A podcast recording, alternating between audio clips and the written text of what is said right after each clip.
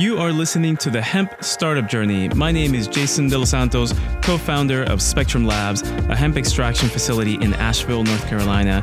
I'm sitting down with hemp entrepreneurs, scientists, and politicians willing to share their perspectives, lessons learned, and how we can make an impact on the hemp and cannabis industry for everyone.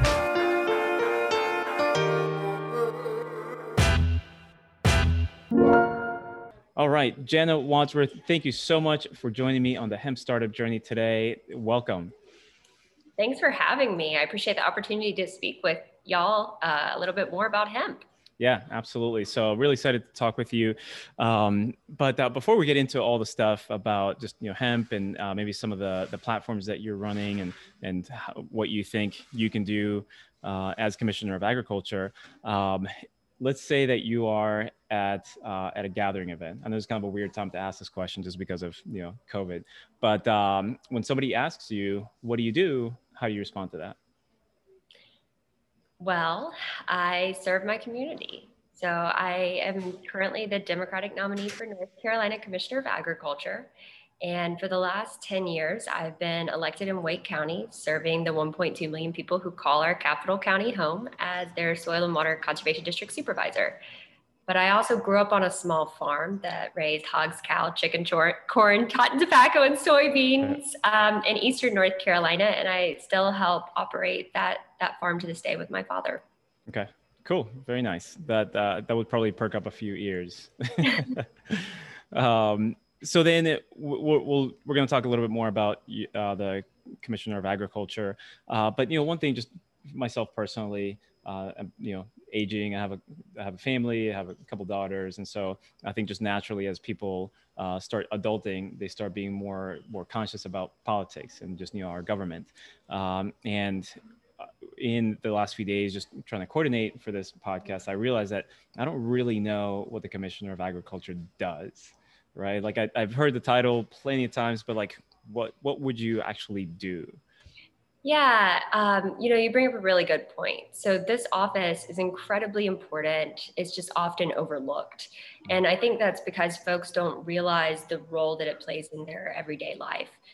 And so, just for a little bit of context, agriculture is still our state's biggest, the most economically important industry, and it brings in something like $92.7 billion annually to our state's economy and employs billion with a B? With a B, wow. yes. Um, and employs over 770,000 individuals from Murphy to Manteo. So this is a massive industry, and the North Carolina Department of Agriculture itself has something like 2,000 employees stationed in 99 out of our 100 counties because um, it also includes aquaculture, fisheries, and forestry. So, I mean, this is just a massive department.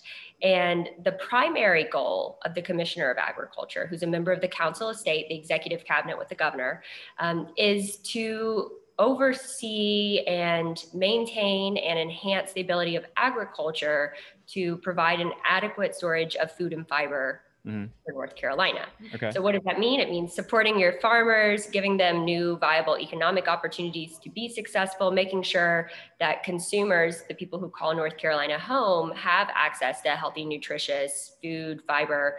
Um, and in addition to that, I mean, the commissioner oversees about 75 different laws enacted by the legislature that deal with the industry, oil and gas, uh, pesticides, uh, fertilizer application, everything like weights and measures. So making sure when you go to the grocery store and you buy like prepackaged two pounds of pineapple that you're actually getting two pounds, mm-hmm. um, drugs, cosmetics. I mean, there's just a whole bunch of stuff that falls underneath this office. But I mean, just this is probably a little bit oversimplistic, but if you eat you should absolutely care about who is sitting in this office. Hmm. Um, if you know you're breathing, you want to breathe clean air, you should absolutely care about who's sitting in this office. If you want clean drinking water, you should absolutely care about who's sitting in this office.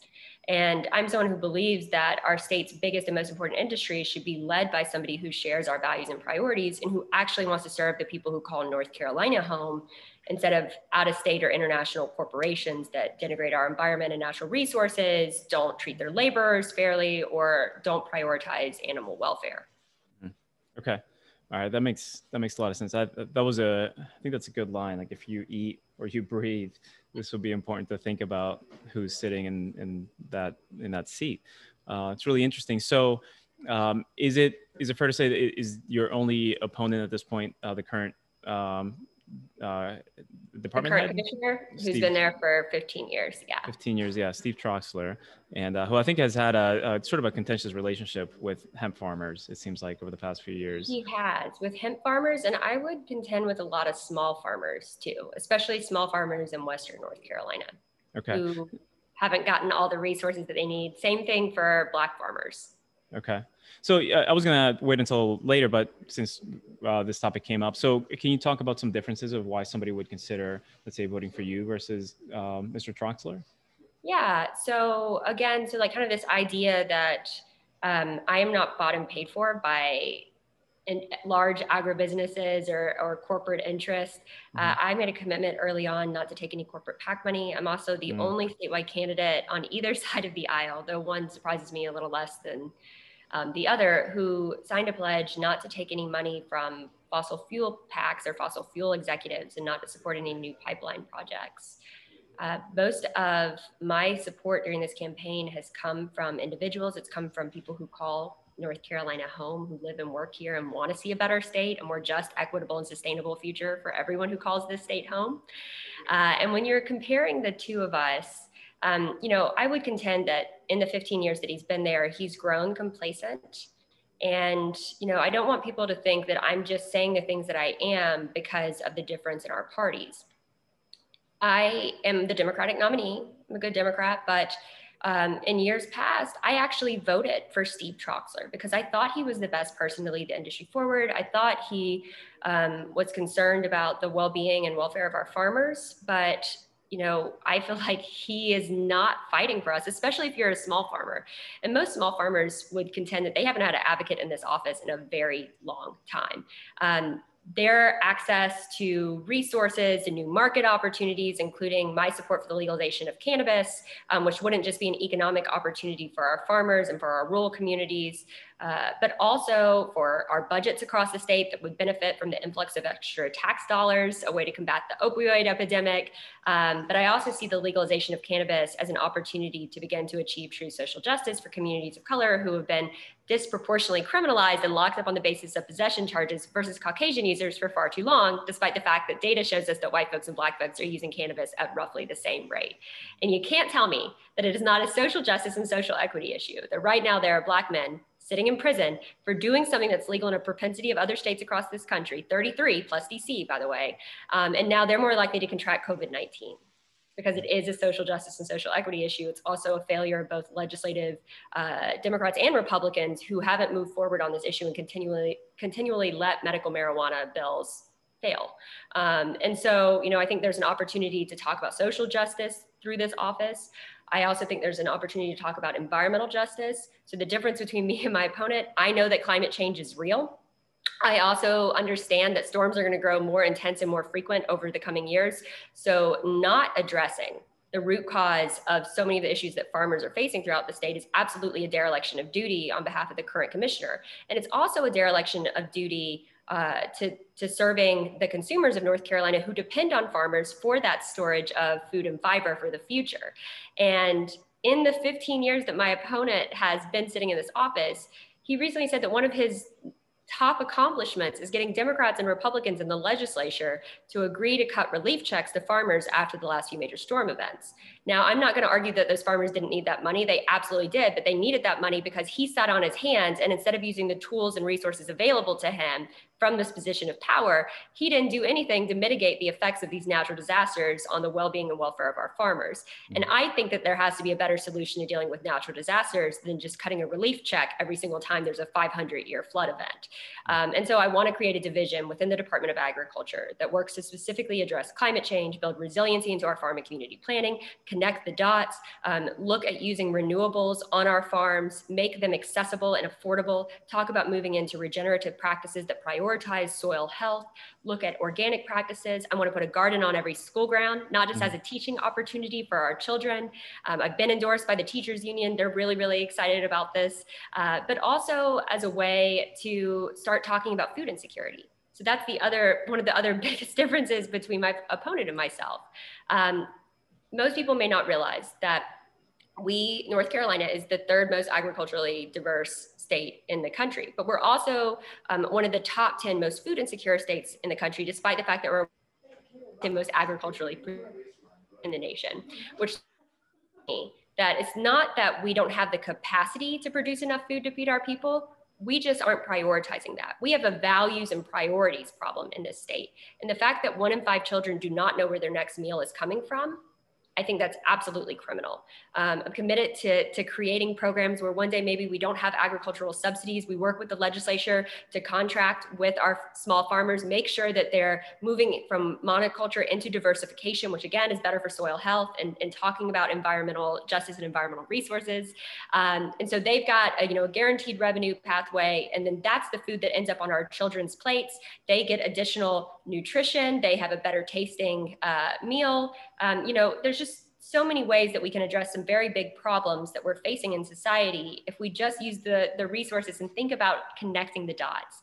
And that's why the last part of my platform is about bridging the urban rural divide by advocating for meaningful investments in rural healthcare. Because if you're not healthy, you can't be economically productive. And the average age of the farmer in North Carolina is actually two years older than what it is nationally. Um, we should have already expanded Medicaid, uh, you know, and on that topic too, we also have to destigmatize mental health counseling in rural areas. And I say that because of all of this lack of leadership in agriculture for years, um, the inability to recognize climate change is real, getting us into trade wars every single time we turn around, um, seeing what what's happening with tariffs, the fact that even with COVID-19, we're seeing a double digit drop on the international commodity market for some of the top 10 crops that North Carolinians are engaged in producing. Um, as a result of all of that lack of leadership, farmers are facing something called farm stress. I encourage people to check out what ECU is doing um, in regards to this. But as a result of that, they're going bankrupt at record rates here in the Southeast United States. And as a result of that, we're seeing more farmers commit suicide or struggling with mental health than ever before. And, you know, I think that the leader of this industry, should be screaming from the rooftops and raising awareness about the fact that farmers feel hopeless and helpless enough that they are ending their life. Um, and, you know, that's problematic for every single person who calls the state home. Um, the people with the institutional knowledge and know how to produce our food are ending their lives. And so we absolutely have to look at this from every single angle in order to address this problem. And the other way that we bridge the urban rural divide is by making meaningful investments in rural broadband access. Because if you don't have the access to the technology to compete in the statewide or global marketplace, you're going to get left behind. Not just that, you know, people could hook up tablets to their irrigators, to their sprayers. I mean, you could move into more sustainable practices. You could use drones to look at your field, um, to measure to measure droughts or anything else. Look at soil health. I mean, we're just not we're just not thinking ahead and planning ahead to create a more sustainable and just industry for the future. Um, and you know, honestly, on the broadband piece, I will also just say that I think it's it's absolutely ridiculous that before this pandemic, we had children having to go sit in McDonald's parking lots and public library parking lots in order to access free Wi-Fi to do their homework. Mm-hmm. But now that their long-term educational and career outcomes are primarily going to be defined by their ability to achieve in a virtual environment, it is absolutely critical that we make these investments. And, you know, the other thing that I would love to address versus my opponent, and I would love to work with our labor commissioner to make this happen, is to put humanity back into governing and politics, to look at our farm workers and our undocumented workers who make up um, the bulk of the workers in our you know, meat packing plants and in this agricultural industry, the people who are the backbone of the industry, uh, and the way that they are being treated, and the fact that the CDC and OSHA, I don't know if you saw this recently, um, mm-hmm. in September, the CDC and OSHA uh, issued guidance stating that because farm workers are considered essential agricultural employees, that even if they have been exposed to someone with COVID 19, if they are allegedly asymptomatic, they are to continue reporting to work. And my opponent signed guidance saying that he supports that. Um, and, you know, we're just going to depend on these big agribusinesses, by the way, the same ones that are funding his campaign and setting the priorities and agenda at our Department of Agriculture. We're just going to expect them all of a sudden to behave and do what they're supposed to to perform temperature checks, to separate employees into small groups, to provide adequate PPE access, when clearly they've already shown us that they're incapable of doing that because we saw all of the closures at meatpacking plants across the country because of COVID 19 outbreaks early on in this pandemic. Um, you know, a lot of these workers well, I would contend all of these workers are underpaid, they are overworked, and they are underappreciated. And, you know, it's time to treat them with the dignity and respect that they deserve because the reality is most of us wouldn't be able to put food on our plates without them. Um, and while the commissioner of agriculture doesn't affect immigration policy they can absolutely be a vocal advocate a loud voice in the room to say that the people who pick our food the people who make the industry work deserve a moral pathway to citizenship. And i think that a truly great america would have already addressed the immigration crisis instead of treating it like a pest problem and furthermore, as the effects of climate change continue to intensify and grow more frequent, I think that we're going to see a flood of climate refugees coming to this country, seeking shelter and looking for hope and opportunity. And that's why, that's why I believe that the person who is leading our state's biggest and most economically important industry is someone who's able to give a nod to our past, build upon our agricultural heritage, who has a vision for a more just, sustainable, and equitable future that works for all of us, and the actual ability to implement that vision that is why I'm running for North Carolina Commissioner of Agriculture. Okay. Um, thank you for that. So is um, just on a maybe more of a I guess maybe understanding the the position. So because uh, are you right now? I guess in 2010 you were elected to the. Let me see if I get this right. The Wake County Soil and Water Conservation District Board of Supervisors. Is that right? Yes. Okay, that's a lengthy. You probably could not fit that on a business card. it, it's a mouthful, no matter how many years I've been saying it. Yeah. Yeah, yeah. So, um, is that I don't know again like political jargon that I'm not very familiar with, but is is this if you're elected to the Commissioner of Agriculture, is this sort of a a step up from that position? I would assume. Yeah. So actually, um, soil and water conservation, that department of you know all the soil and water supervisors who are elected and appointed throughout the state which mm-hmm. there's soil and water districts basically in every county there's some coast there's a coastal region where they kind of all are just like one board because they deal with very different environmental issues than the, the rest of us. Mm-hmm. Um, but there are soil and water supervisors basically elected or appointed from every from every county in North Carolina. But the Soil and Water Conservation um, Division falls under the North Carolina Department of Agriculture and Consumer mm-hmm. Services. Gotcha. And the commissioner himself was actually a soil and water supervisor in Guilford County, so a slightly smaller county, um, before he was elected statewide. Gotcha. okay. Office. Very interesting. Um, I have to commend you and any other person that runs for politi- for public office. I, I don't know. It, it seems like it's not even just a stress, but just uh, with everything that you said, right? Like you're considering your platform to be, you know, the the ten or twelve different things that you mentioned, and uh, it's like so many things. It seems like everything is a priority because you know, like I might have a priority, and I might say like Jenna, like I want you to do this, and then somebody else will say like, no, Jenna, I want you to focus on this, uh, and just the balance of trying to figure out like how do you prioritize all these things. Um, but then just you know niching down a little bit more into into hemp specifically, which is what a lot of the folks listening to this will be in the industry of. Um, have you spoken with hemp farmers or people in in the industry? And if so, what are you hearing from them? People asking you like, "Hey, I want you to do this or focus on this." Yeah. So you know. I guess I should probably just backtrack a little bit and say that in my role as a soil and water conservation district supervisor, we work to preserve and conserve natural resources and wildlife, and, and we do so by supporting our agricultural producers, our landowners, our land users, which so that includes like people who rent farmland, um, as well as you know talking about environmental education work. And so we really do work to support our farmers here in Wake County. And early on, when farmers were interested in hemp, um, I asked to have a, a, presentation in particular about you know industrial hemp and what what the Department of Agriculture was doing, what the licensing process looked like, um, what the testing of THC content looked like, what what all that looked like because I wanted to make sure I was informed for our producers. Um, and so you know I while I won't pretend to be any sort of expert on hemp compared to you know some great individuals that I have been able to learn from um, in this industry who you know do this every single day uh, talking about hemp and making sure that we can really support this industry, which could be a viable economic industry for our farmers, uh, is really, really important to me. And it has been kind of a cornerstone of my campaign, um, even though, you know, something I probably talk about more is the legalization. But, you know, we should absolutely be supporting our hemp farming, this new market opportunity into the state. I feel like the current commissioner has done what he could ensure that this industry works and is successful. Okay. Um, Oh, let's see. Jenna, can you still hear me? I'm getting a message that internet is unstable. I can hear Um, you. Okay, good deal. Um, so with um, let's see, can we talk about smokable hemp in in the state? That's been uh, a pretty big issue for the last couple of years, and uh, so last uh, I think it was last year, the bill SB 315, I think it almost passed. It was trying to ban smokable hemp, and then then it was allowed. Know about when it was originally in the Farm Act? yeah. Um, so what uh, can you talk a little bit about that? Because I think there, there's still a lot of folks that want to ban hemp for a multitude of reasons. Uh, what uh, what have you heard about that? Is there any progress, or you know, like where, where do we stand?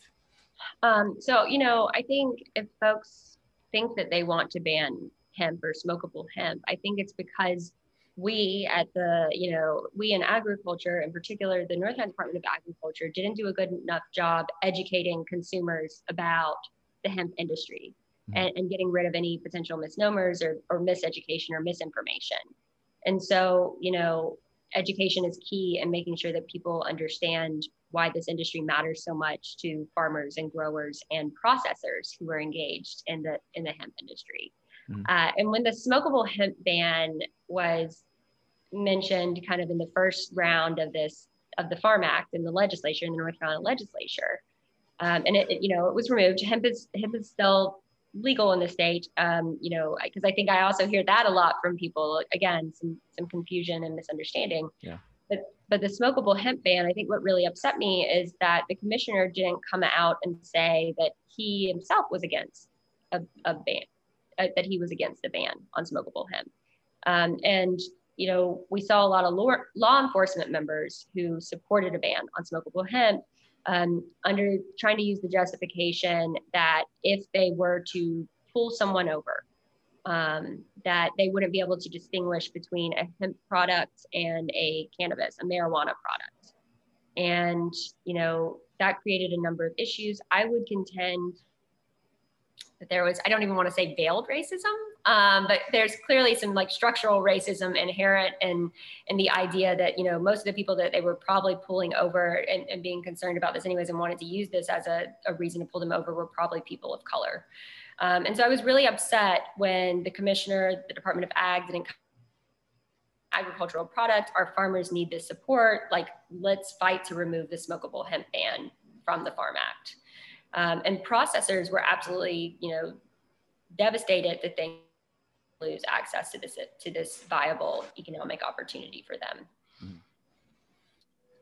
Um, and then, so one of the things that uh, recently happened was that the hemp pilot program was extended for another year, and It's September um, 21st, 2021. 2021 and so that was a big issue for the past few weeks. I mean it, us as processors you know we weren't worried about like our you know, we don't grow you know we, we don't cultivate hemp but certainly uh, friends uh, business associates and then of course um, we're downstream from that. So to be able to have access to quality uh, hemp, you know, that was a concern whether people would be able to continue. So anyway, so we got an extension, uh, but um, we almost ran out of time. Is that could that have been prevented? Is that possible? Absolutely. Yeah. So just a little bit of context for people who maybe didn't realize. So we we were actually the our pilot program was going to expire on Halloween at midnight Right. Yeah. um, this year. Uh, I was, you know, we were going to do a whole thing about the horrors of Halloween hemp expression. Um, and so I think something too that's really important for folks to realize, especially outdoor growers, that a lot of people harvest the actual their their hemp or the flower in October. So Mm. people were very very scared about coming close to that that deadline um, and and their licenses no longer being, you know, able to be utilized. And I think that what was really scary about the potential of pilot program expiring um, was indoor growers who couldn't go a day without with with a lapse in a in a license. Um, and so yeah, I'm really happy that Congress extended the the pilot program for another year, but you know, again, in this Farm Act, this Farm Act that keeps is going to keep keep coming up, right? Mhm. Um, this Farm Act that the legislature was considering, what happened is there was language removed from from that that would have actually given the North Carolina Department of Agriculture the authority to submit a state hemp plan to USDA. Um, and so I'm really just kind of shocked that the Department of Agriculture didn't fight harder to make sure that that language stayed in the text of the, the final text of the bill that passed. Um, you know, le- the legislature has returned to session multiple times for for special sessions. And since since you know this farm act passed they could have the, the north carolina department of agriculture could have lobbied for the legislature to take up some sort of piece of legislation um, to fight so that way the department of agriculture would have the authority to basically to write our own um, language you know to, to create a pilot uh, to create our own hemp hemp program here. Um, i just you know i think that probably wasn't I, I feel like it's a lack of leadership, right? Mm. And if you weren't pushing for this to be a priority, it says to me that the industry as it's as a whole wasn't that big of a priority for you. Hmm. Okay. Is there uh, because from where I sit, obviously I see hemp and I talk to people in the industry all day long. So for me, it's it's sort of my world. Uh, but for the Department of Ag in the state, um, curious why, you know, from your perspective, they might not see it as as a priority because, uh, you know, hemp has brought in quite a lot of revenue to the state, and then of course, you know, we we sort of exported whether in hemp flour or in finished products to other states, and I mean, we're we're one of the biggest producers in the country of hemp. So and that happened there, basically overnight. I mean, yeah, very fast, right? Like yeah. within a couple of years. Um, so is there somebody that ha- is there more of a like a favorite child of sorts in like the Department of Ag? Like, is it I, I don't know, is it like corn or something else, or like where are the the other priorities for the Department of, of Ag right now? Well, I mean, you know, the commissioner himself is still engaged in tobacco.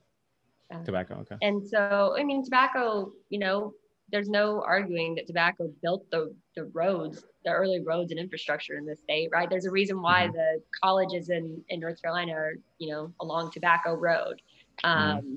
as you call it. But I think what's really just upsetting is we had such an opportunity with this burgeoning economic opportunity for farmers to really go all in um, and make it possible for for true economic success to come out of this industry uh, I think, you know, something like early on, I was talking to someone who was involved in the, the industry, and there were something like seven to 90 licensees, and now there's over 1,500 licensees to grow hemp in North Carolina. Um, but the the actual hemp hemp division, the hemp department, uh, never expanded after its initial creation. So, I mean, there's just like literally a handful of people. I don't even think that there are a dozen people that kind of are overseeing this so. industry in the state. Isn't that insane? I mean, yeah. they're responsible for the education piece. Also, people who are interested or potentially interested in getting involved in the industry, they can call and say, hey, like, what should I do? What are the steps? What type of soil do I need? Like, you know, what's the process? They're also responsible for for processing all the licenses. Um, they're responsible kind of for overseeing testing and everything else. I mean, you know, this is just a, a massive industry and we have a handful of people overseeing it. Um, all right. So here, here's my stupid idea. I, so I, I, threw this out to Dr. Coit um, in a previous podcast. Who she, yeah. I, I love her. She's amazing. Um, so in the hemp industry, there's a big issue with trust right? Uh, from one side to the other, you know, whether somebody buying or purchasing. This is the only industry I've been a part of where most of the the deals are done uh, through text message. This is it's crazy.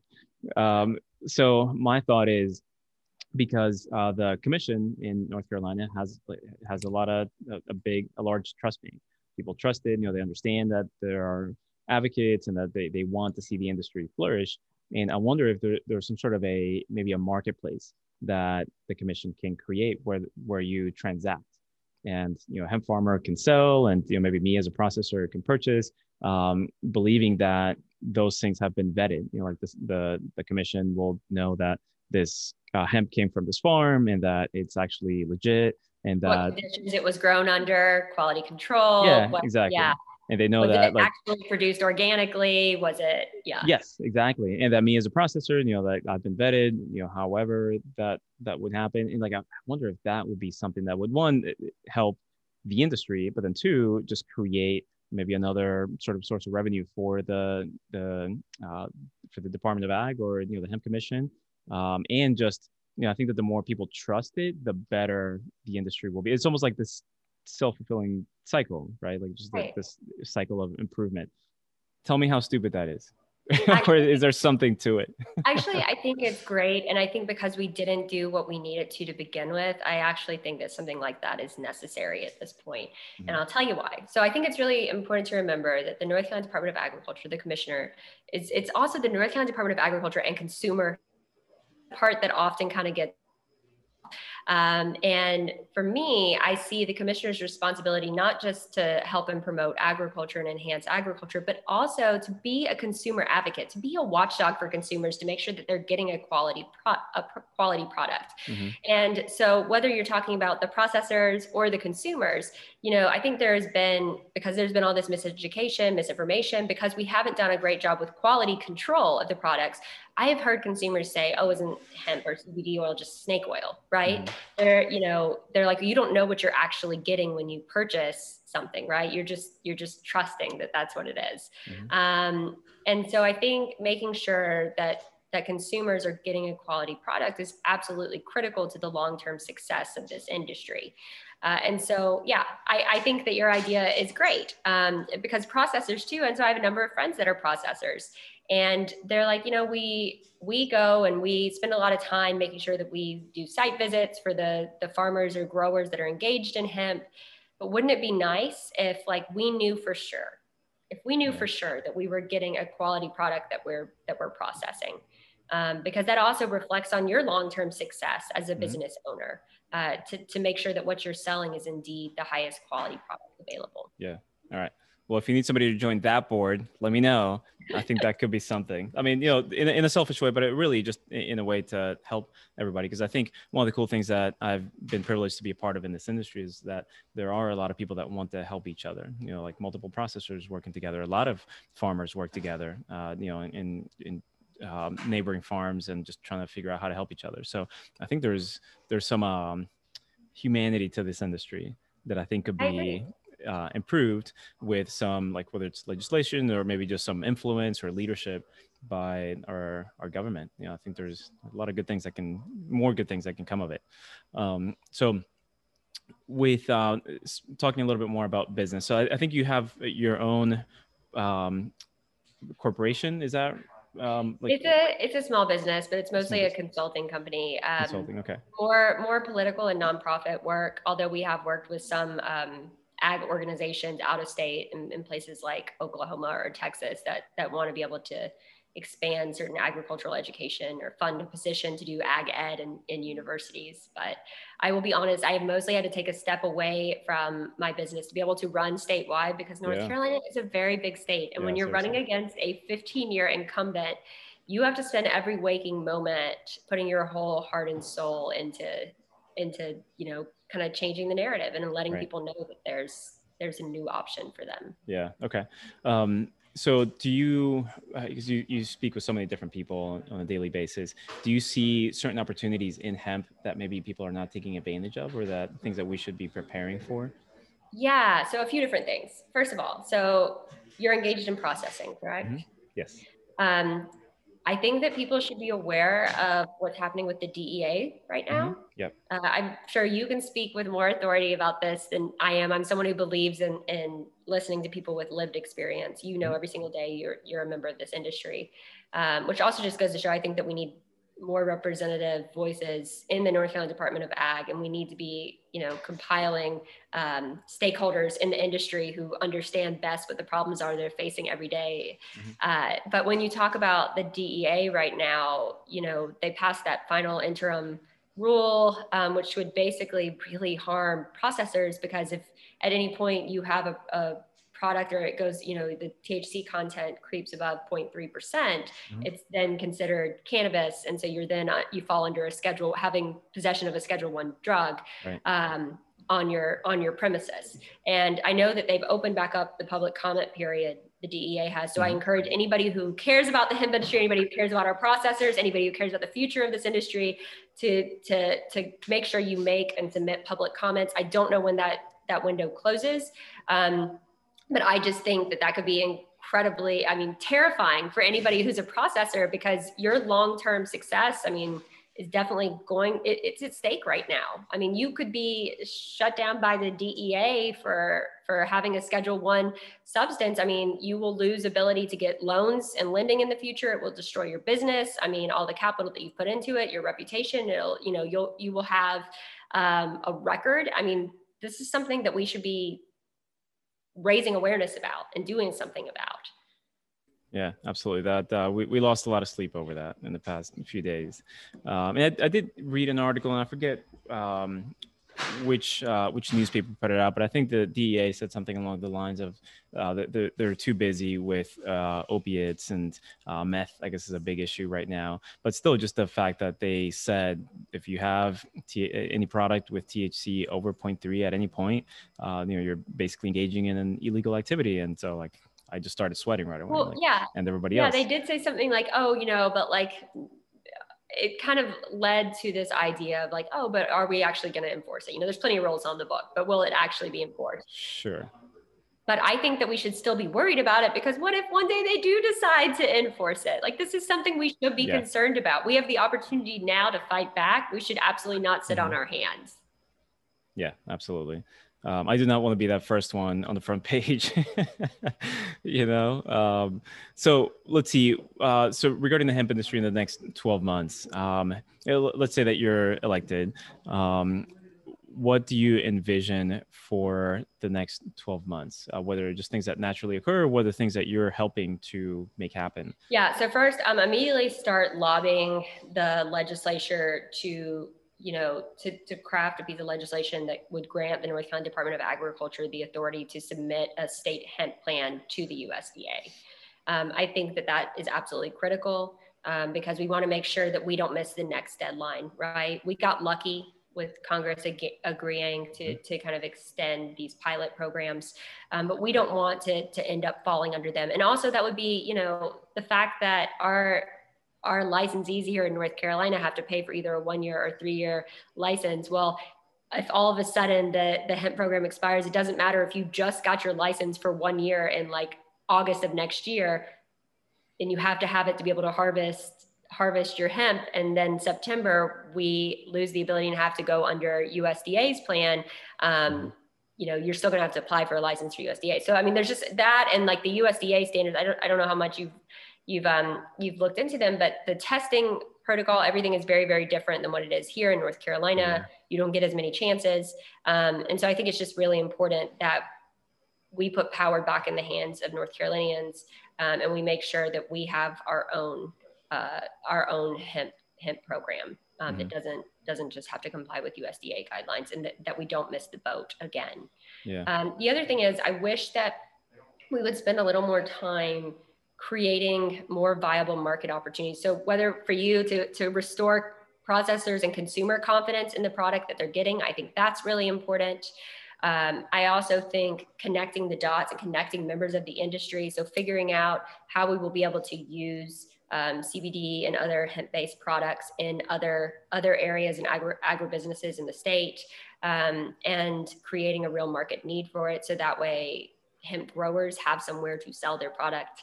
Um, and then the other thing is looking at the potential for fiber. So I mm-hmm. think that the North Carolina Department of Agriculture really thought that that's what most growers were going to engage in is growing the the hemp plant for fiber instead of realizing they were going to most of them were going to grow it for the flower and you know i think that there are so many amazing applications of hemp fiber that we have just completely overlooked that would also you know very nicely coexist with other existing industries in the state for instance. Um, aerospace is a huge industry in North Carolina. A lot of people don't realize that, um, but there are, you know, hemp fiber could be used, has a number of applications for that.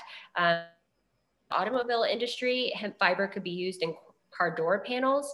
Um, if you refer back to like 1941, Henry Ford built a car using um, basically the, the cellulose fibers from hemp along with wheat straw that was that produced a vehicle that was lighter than steel but 10 times um, could suffer 10 times the impact before denting like wow. it, i mean it's just absolutely phenomenal why are we not looking at that or the fact wow. that you know north carolina used to have one of the, the biggest textile industries in the world and hemp fiber could absolutely be used for that it could be used for plastics i mean why are we not why are we not helping connect farmers to viable opportunities to be successful?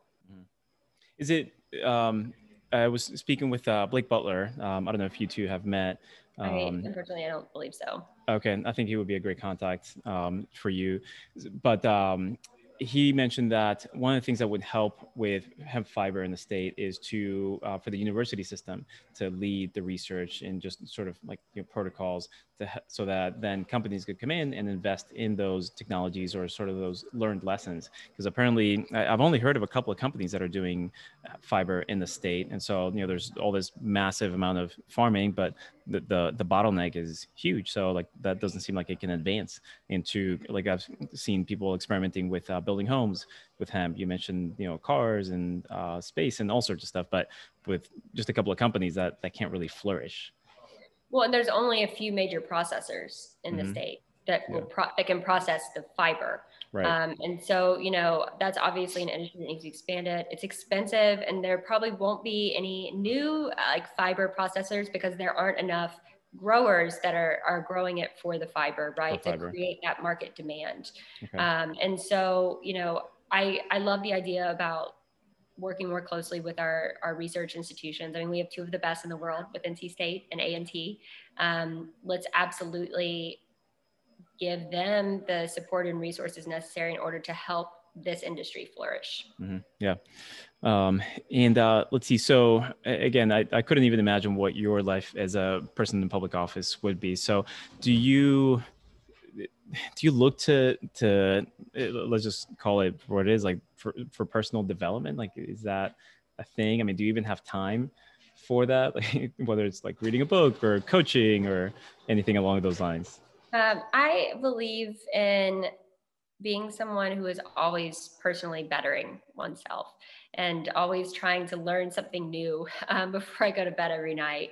Uh, although I don't get to sleep very much with with running this running this race. Um, yeah, you know, and you mentioned cooking. So I, so in addition to to being a, a small producer myself, and um, while we rent the bulk of the farm, I still I still grow a seasonal garden of like six to ten acres every season too. And um, this past season, I did I planted like 45 rows of over 30 something different varieties of, of fruits and vegetables. Plus, I've got nut trees and fruit trees and grapevines and everything else on our on our property.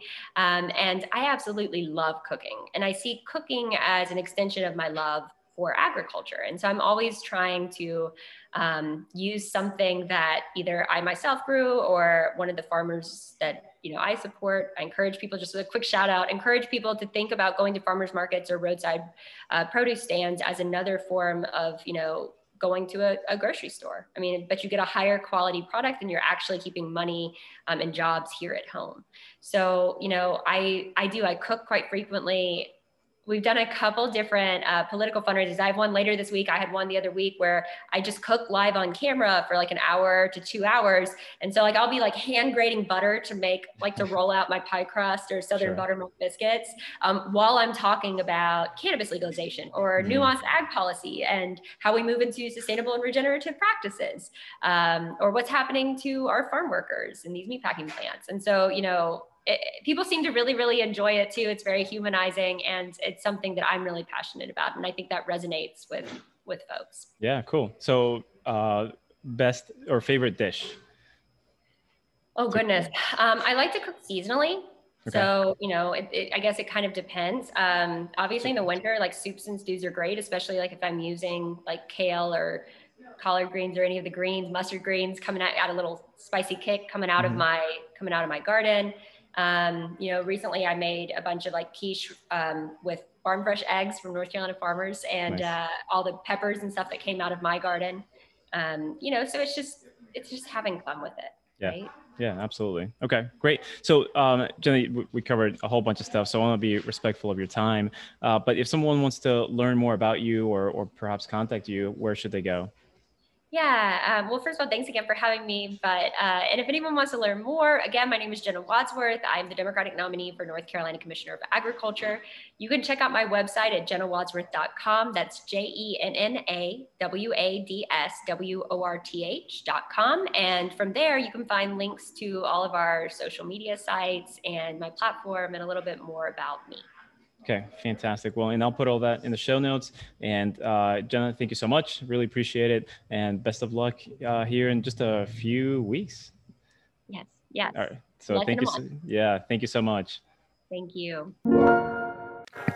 Hey guys, and before you go, this is Jason from Spectrum Labs. Please be sure to visit us on the web at thespectrumlabs.com for any show notes and links discussed in the podcast. Also, remember to click the subscribe button wherever you may be listening from so you get notified when our next episode comes out. And tune in next show and have a fantastic day.